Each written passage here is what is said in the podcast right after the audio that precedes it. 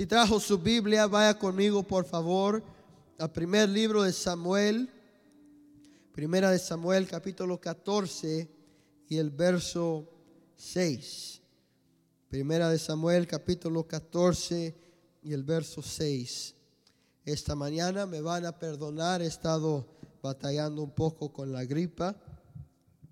Si se me acaba la voz, le voy a aventar el micrófono y a que le caiga, termine el mensaje. ¿Estamos de acuerdo? Amén, qué bueno. Son valientes. Primera de Samuel capítulo 14, verso 6.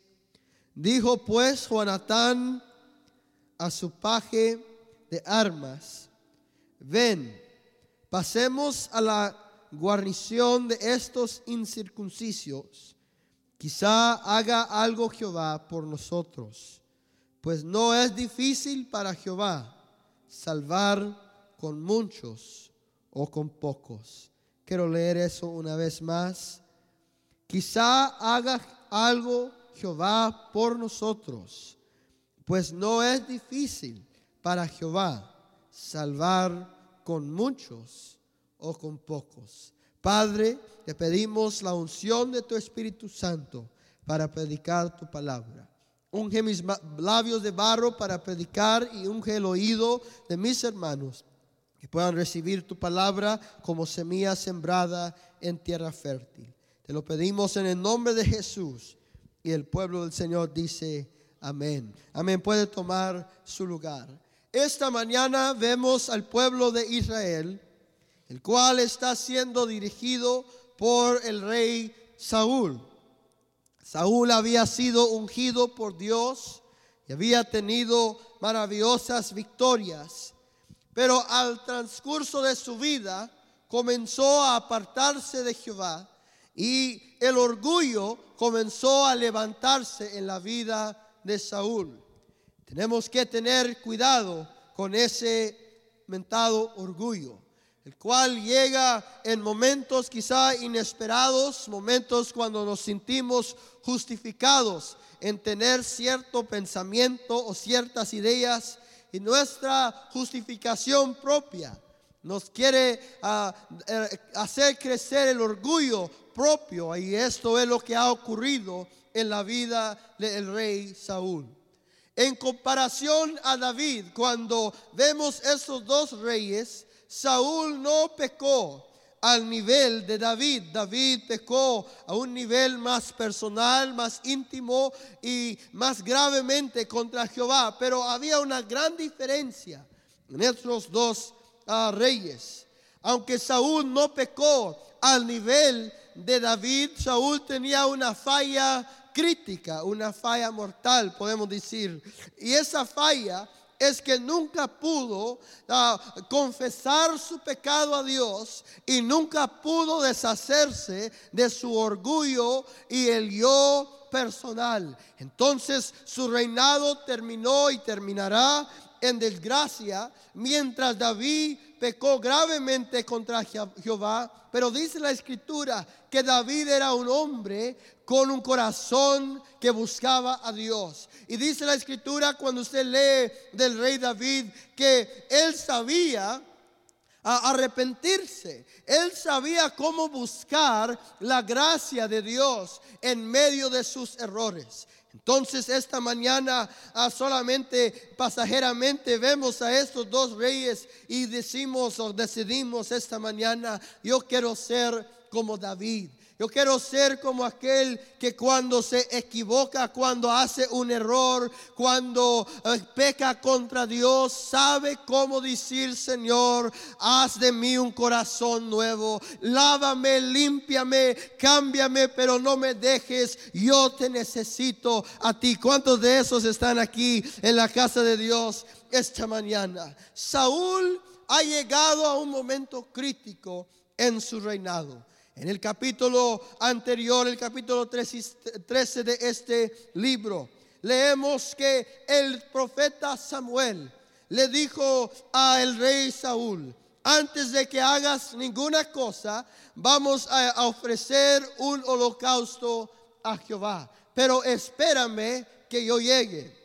Dice la escritura que Saúl estando ahí con su ejército comenzó a pasar las pasaron las horas del día y Samuel no llegaba. El siervo de Dios parecía que llegaba tarde o no llegaba. Entonces Saúl por quedar bien con sus soldados, con aquellos hombres los cuales lo estaban siguiendo hacia una batalla con los filisteos, se decidió hacer lo que no era propio hacer y él ofreció un holocausto sin la aprobación o la bendición del profeta Samuel. Dice la escritura que él ofreció un gran holocausto, un holocausto, una ofrenda impresionante, algo que usted y yo diríamos, wow, esto es alguien que ama y alaba a Dios con todo su corazón. Pero cuando llegó Samuel, le dijo a Saúl,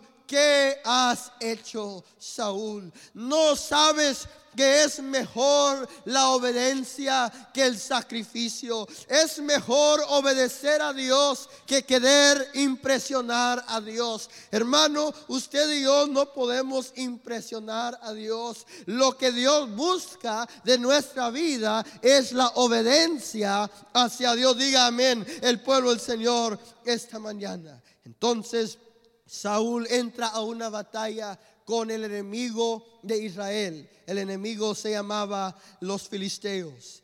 Y fueron, ah, fueron derrotados en aquella batalla. Y el, el ejército de Israel era muy pequeño y era un ejército sin habilidades o sin, ah, sin armas. Dice la escritura que en Israel no había nadie que trabajara el hierro. Entonces ah, solamente había dos espadas en todo el país. La espada de Saúl y la espada de Juanatán. Los demás eran, eh, tenían los implementos de su trabajo para ir hacia la batalla. Y cuando fueron a esta batalla, llegaron a la derrota y fueron y se escondieron en las cuevas. Fueron y se escondieron en los pozos de las montañas, ah, rodeando esta situación. De esto vamos a hablar esta mañana. Porque de vez en cuando en la vida hay momentos cuando hay una reversa en nuestra vida. Hay momentos cuando damos pasos hacia atrás. Momentos cuando llega el desánimo o la derrota. Momentos cuando el pueblo del Señor llega a una encrucijada al cual no tiene el valor para seguir adelante.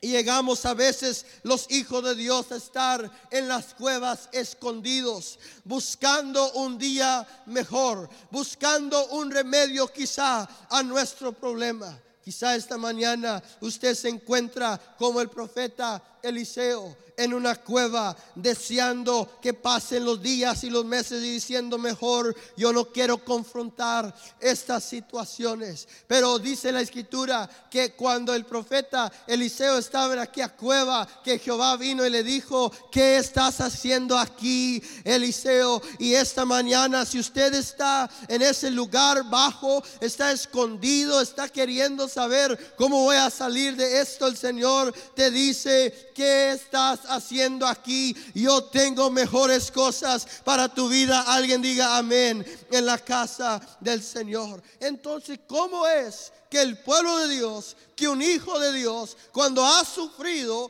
una derrota, puede levantarse y seguir adelante? Quizá hemos experimentado ah, momentos de crisis en nuestra vida. No, la derrota no fue por causa de desobediencia, sino quizá llegó una enfermedad inesperada o llegó una crisis financiera sin esperarla o tuvimos ah, alguna pérdida en nuestra, en nuestra finanza o nuestra vida y llegan, llegan momentos de dificultad a la vida del Hijo de Dios. Y a veces si uno no tiene cuidado, se mete a una, a una, a una ruta, a una rutina y se queda ahí en esa cueva dando vueltas con el mismo problema, con la misma idea, con el mismo fracaso. ¿Cuántos han pasado por ahí que usted tiene que decidir salir de ese lugar donde usted está, de ese lugar bajo? Y esta mañana vamos a ver el remedio para salir de la cueva, para salir de ese momento bajo de la vida, cuando la vida nos ofrece oportunidades para darnos por vencido. Primero vemos a Saúl y luego vamos a ver a Juanatán. Dice la escritura que Saúl, aunque era el rey, y detrás de él estaba este ejército, está en la cueva junto con los demás y está en un lugar de fracaso y en vez de salir a hacer batalla, a hacer guerra con el enemigo, él se está peleando con sus mismos hermanos en la cueva. Dice la escritura, primero vemos en el capítulo 13 que él está peleándose con el profeta Samuel y luego leemos en el capítulo 14 que Saúl se está peleando con eh, su hijo Juanatán. Este es un gran error, hermanos. Cuando usted y yo estamos en una guerra espiritual, el remedio no es pelearnos los unos con los otros, sino el remedio es llevarle la guerra al enemigo. Porque dice la escritura que nuestra batalla no es contra carne ni sangre, sino contra las potestades que están en los cielos. Y el enemigo sabe que si él puede lograr que usted y yo estemos peleados, que usted y yo estemos argumentando, que usted y yo estemos perdiendo el tiempo en que aquel dijo y que aquella dijo, él sabe que ya nos tiene vencidos. El diablo quiere que usted tome su arma y la use en contra de alguien más y no en contra de él. Primero Samuel está peleando contra el siervo de Dios. Yo no sé si ustedes se han dado cuenta que hay hermanitos que les gusta pelear con los siervos de Dios.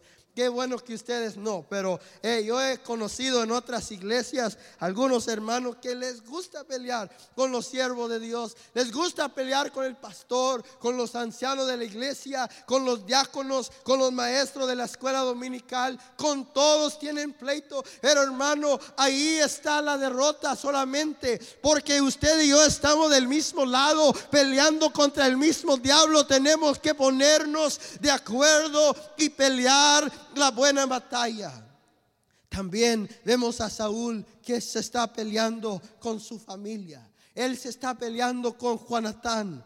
Y ahí vemos que también el enemigo quiere traer discordia, no solamente a la familia de Dios, sino a la familia de cada uno de los hijos de Dios. Si Él puede causar que el esposo esté peleado con la esposa, que los hijos estén peleados con los padres, que haya esa discordia, esa falta de unidad, Él ya logró ganarles la victoria. Hermano, usted tiene que decidir, yo no tengo tiempo para estar, estarme peleando con mi familia, yo tengo que pelear contra el enemigo de mi alma, tengo que llevarle la guerra al diablo, porque Él es el que está en contra de mí y Jehová está conmigo.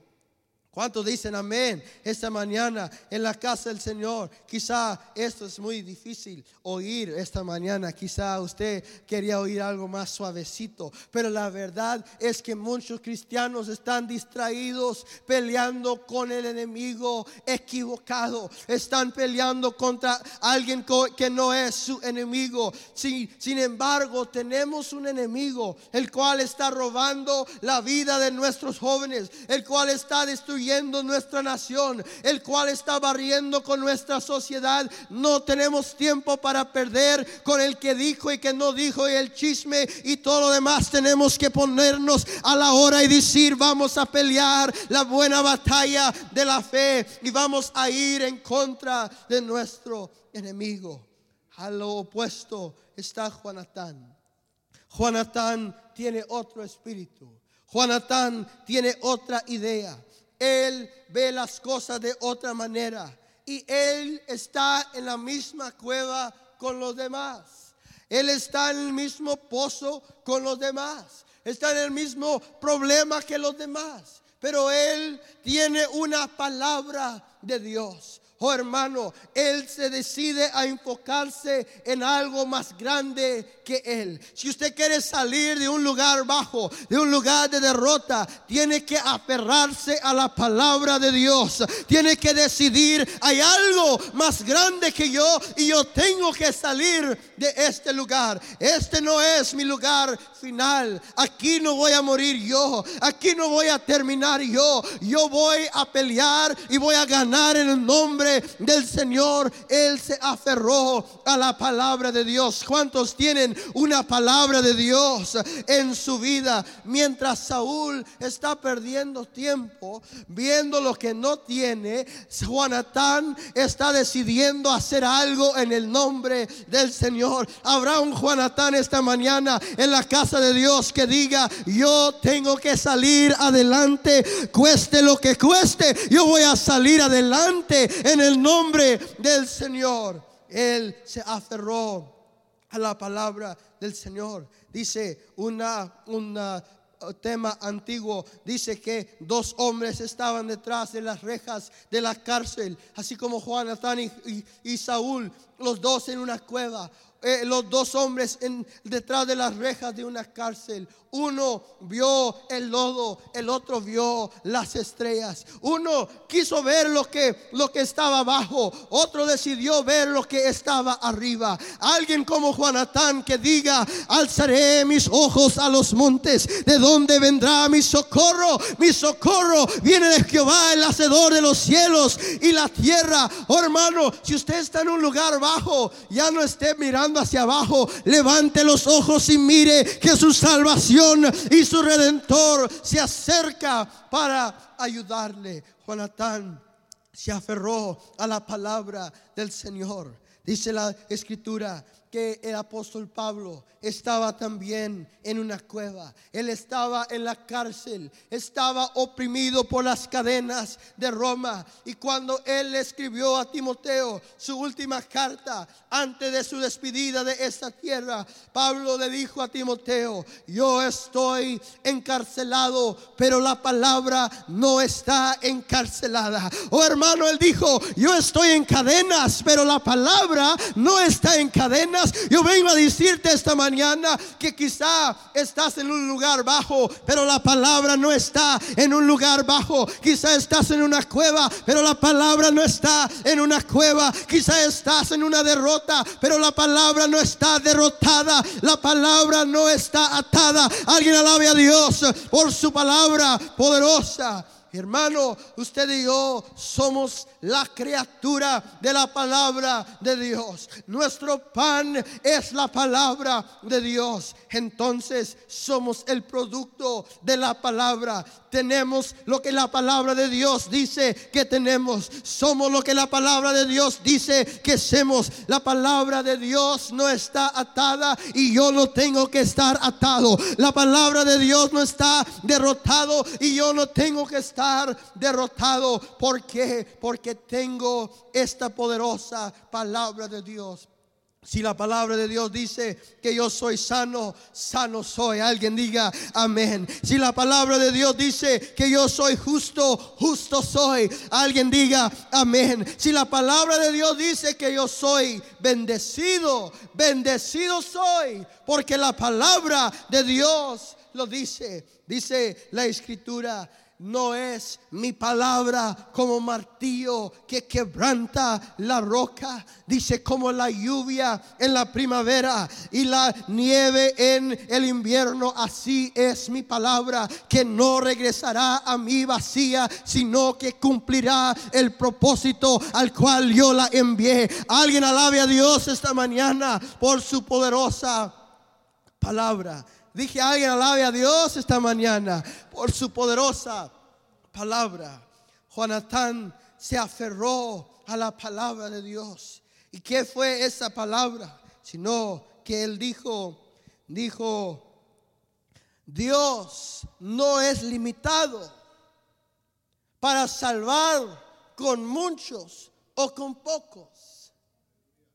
Se aferró en su fe a creer que Dios no estaba limitado a la circunstancia donde él estaba. Y esta mañana esta verdad no ha cambiado. Dios no está limitado a tu circunstancia. Dios puede hacer mucho con poco o con mucho. No está limitado a lo que tú tengas, sino que Él puede obrar por medio de la fe de los que creen en Él. Y Él hizo esta decisión. Le dijo al que cargaba su espada, le dijo, vamos a salir de aquí. Vamos a ir contra los filisteos. Y vamos a atacar a aquellos filisteos. Quizá Jehová haga algo por nosotros. Él se decidió, yo voy a salir de esta cueva, cueste lo que cueste, yo voy a salir de este problema, cueste lo que cueste, porque Dios está conmigo. Y si Dios está conmigo, entonces no voy a fracasar, sino que voy a salir adelante. El, el capítulo 14, verso 45, da testimonio de Juanatán que Jehová trabajó con él en aquel día o que él trabajó con Jehová. Eso me, me indica a mí que Dios estaba buscando a un hombre en todos esos pozos en todas esas cuevas, él estaba buscando un hombre que dijera, Señor, yo quiero trabajar contigo. Yo quiero ponerme en el lugar donde tú estás. Hermano, si Dios no está en la cueva, hay que salir de la cueva e ir a buscar donde Dios está trabajando, a ver qué es lo que Dios quiere hacer en esta situación. Pero el creyente tiene que darle algo a Dios con que trabaje. Tiene que darle algo a Dios con lo cual Él pueda hacer su obra en nuestra vida. Este es un principio muy importante de la palabra del Señor. Escuche bien, desde el primer capítulo de Génesis, Dios, en, en Génesis 1, Dios creó de la nada. De la nada, Él creó el mundo. Creó las estrellas, creó el sol, la luna, creó los planetas, creó los animales, creó el ser humano. Todo fue creado de la nada. Pero desde ese día en adelante, las obras milagrosas de Dios en la Biblia son hechas a través de las cosas que Dios ya puso en la vida de sus hijos. Usted recuerda aquel día cuando Jesús le dio de comer a cinco mil varones y sus ah, esposas y hijos. Oh, ¿qué es lo que él usó? Había un niño ahí que le trajo a Jesús algo con lo cual él podía trabajar. Unos panes y unos peces. También recuerda aquella, aquella viuda, la cual eh, vino y le trajo al profeta Eliseo un pan y un vaso de agua. Y dice la escritura que cuando ella le trajo al Señor lo que ella tenía, que su, su ah, canasta nunca estuvo vacía hasta que terminó la sequía. Dios busca de nosotros que le demos algo con lo cual Él pueda trabajar. Hermano, quizá usted no lo tiene todo, pero usted tiene todo lo que es necesario para que Dios pueda obrar milagrosamente en su familia. Si usted le, le da a Dios eso con lo cual Él pueda trabajar. Vemos varias veces en la escritura que el Señor hace esta pregunta, ¿qué tienes en tu casa? ¿Qué tienes en tu mano? Oh hermano, el Dios no busca mucho, sino que busca la obediencia de sus hijos, que le pongan en su mano lo que ellos tienen. Cuando Moisés oyó esta pregunta, ¿qué tienes en tu mano? Le dijo, Jehová, esta es una vara. Y él le dijo, dame esa vara. Y cuando Moisés recogió aquella vara, eh, ahora era la vara de Jehová. Y con aquella vara él abrió el mar y lo cerró. Alguien alabe a Dios porque él puede usar lo simple y lo poco que tú tengas en tu mano. Juanatán tenía una espada solamente. Era el único en, ese, en esa cueva que tenía una espada. Y él tenía una decisión que hacer. Me voy a sentar aquí y esperar la muerte. Voy a esperar la derrota. Voy a esperar que se acabe el tiempo. O me voy a levantar y voy a hacer guerra contra mi enemigo. Esa decisión usted la tiene esta mañana. El Señor te dice que tienes en tu mano? ¿Qué tienes a tu disposición? Diga, Señor, no tengo mucho, no tengo nada, pero lo poco que tú tengas, ponlo en la mano de Jehová y Él hará prodigios a través de eso poco en tu vida. Juanatán se decidió a salir de aquel lugar decidió diciendo, yo aquí no voy a morir. ¿Cuántos dicen eso esta mañana? Yo no voy a morir en esto. Quizá esté en un poco de problemas ahorita, pero yo no voy a morir en este problema. Quizá estoy en un poco de mugrero ahorita, pero yo no voy a morir en este mugrero. Yo voy a salir adelante en el nombre del Señor, cueste lo que cueste, porque Dios está conmigo. Ahora vemos que él no solamente se aferró de la palabra de Dios, no solamente le dio algo a Dios con lo cual él podía trabajar, sino que él escogió la compañía adecuada. Escogió las personas a su lado adecuados para ir hacia adelante. Él tenía un paje de armas, aquel que le cargaba la espada. Y él sabía que este varón era un varón leal, un varón que iba a ir con él hasta la muerte si era necesario, pero también sabía que era un varón que le creía a Dios. A veces el error que hacemos cuando estamos en un problema es que buscamos la compañía equivocada. Nos vamos a encontrar amigos que no saben nada de Dios. Vamos y buscamos a algunos hermanos que no tienen nada de fe y nos dicen, no, de eso murió mi abuela, de eso murió mi tía. Y, comienzan a poner duda y, comienzan a poner ah, crítica en nuestra mente. No, hermano, si usted va a salir de la cueva, tiene que buscarse a alguien que sabe orar, alguien que sabe ayunar, alguien que sabe ah, leer la palabra de Dios que dice, yo voy a pelear contigo. Vamos a ponernos de acuerdo. Alguien alabe a Dios porque Él nos da esa fuerza entre el pueblo del Señor para salir adelante. Y su siervo le dice, haz lo que está en tu corazón. Yo voy a entrar contigo. Yo voy a pelear contigo. Ahora vea lo, lo, increíble, lo imposible que es esta situación dos hombres en contra de un ejército entero de los filisteos y entre los dos una sola espada. Usted dice, ¿cómo le van a hacer? ¿Qué irán a hacer? Ellos no sabían lo que iban a hacer, sino que sabían que tenían que hacer algo, tenían que salir de esta situación. Comenzaron a, a subir.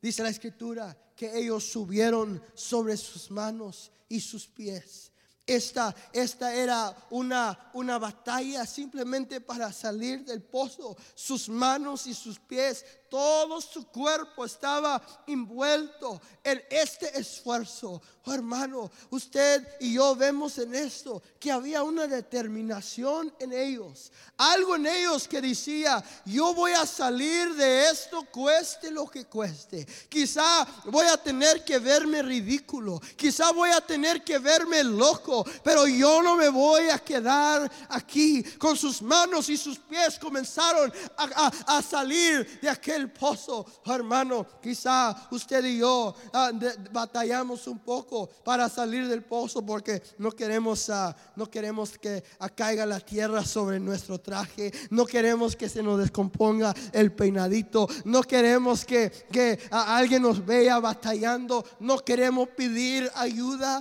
no queremos pedir que que alguien ore por nosotros. Oh, pero cuando llega el momento de desesperación, no importa quién diga lo que diga, yo tengo que salir de esta situación. Esta mañana Dios está buscando a alguien que diga, Señor, cueste lo que cueste, mi familia va a salir adelante, mi matrimonio va a salir adelante, mi negocio, mis finanzas van a salir adelante en el nombre del Señor. Si tengo que ayunar y orar, lo voy a hacer. Si tengo que, que Dejar ir mi orgullo, lo voy a hacer. Si tengo que decir, yo fui el equivocado, lo voy a hacer. Si tengo que despedirme de, amistades antiguas, lo voy a hacer. Si tengo que cortar la línea del teléfono para que ya no me traigan el chisme, le voy, lo voy a hacer. Voy a hacer lo que cueste para salir adelante en el nombre del Señor. Quizá Jehová hará algo por nosotros. Dice la escritura que ellos llegaron y pelearon contra los filisteos.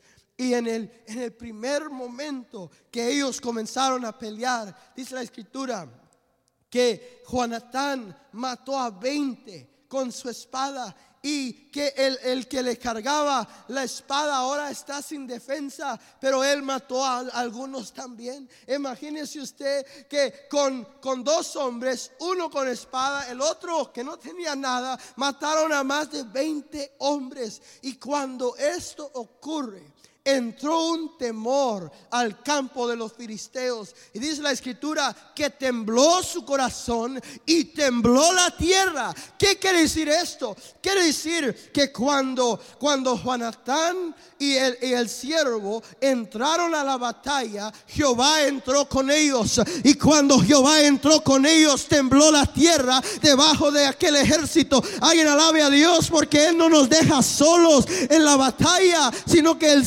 sale a nuestro encuentro. Hermano, si usted toma el paso de fe, Dios tomará el paso de, guerra. Dios tomará el paso de victoria. Y, y entró el temor el corazón de los filisteos. Y Dios dio gran victoria a Israel en aquel día. ¿Por qué? Porque alguien se decidió no quedarse en el pozo, no quedarse en el problema, no quedarse en la crisis, sino que decidió, si la palabra de Dios me lo ha dicho, yo lo puedo tener. Yo soy lo que la palabra me dice que yo soy. Y yo tengo lo que ella dice que yo tengo. Y si ella dice que soy victorioso, entonces victorioso seré. Si la palabra dice que yo soy ah, ah, ah, sano, sano seré. Si la palabra dice que yo seré bendecido, bendecido seré. Aférrate esta mañana a la palabra de Dios. Aférrate a la promesa de Dios.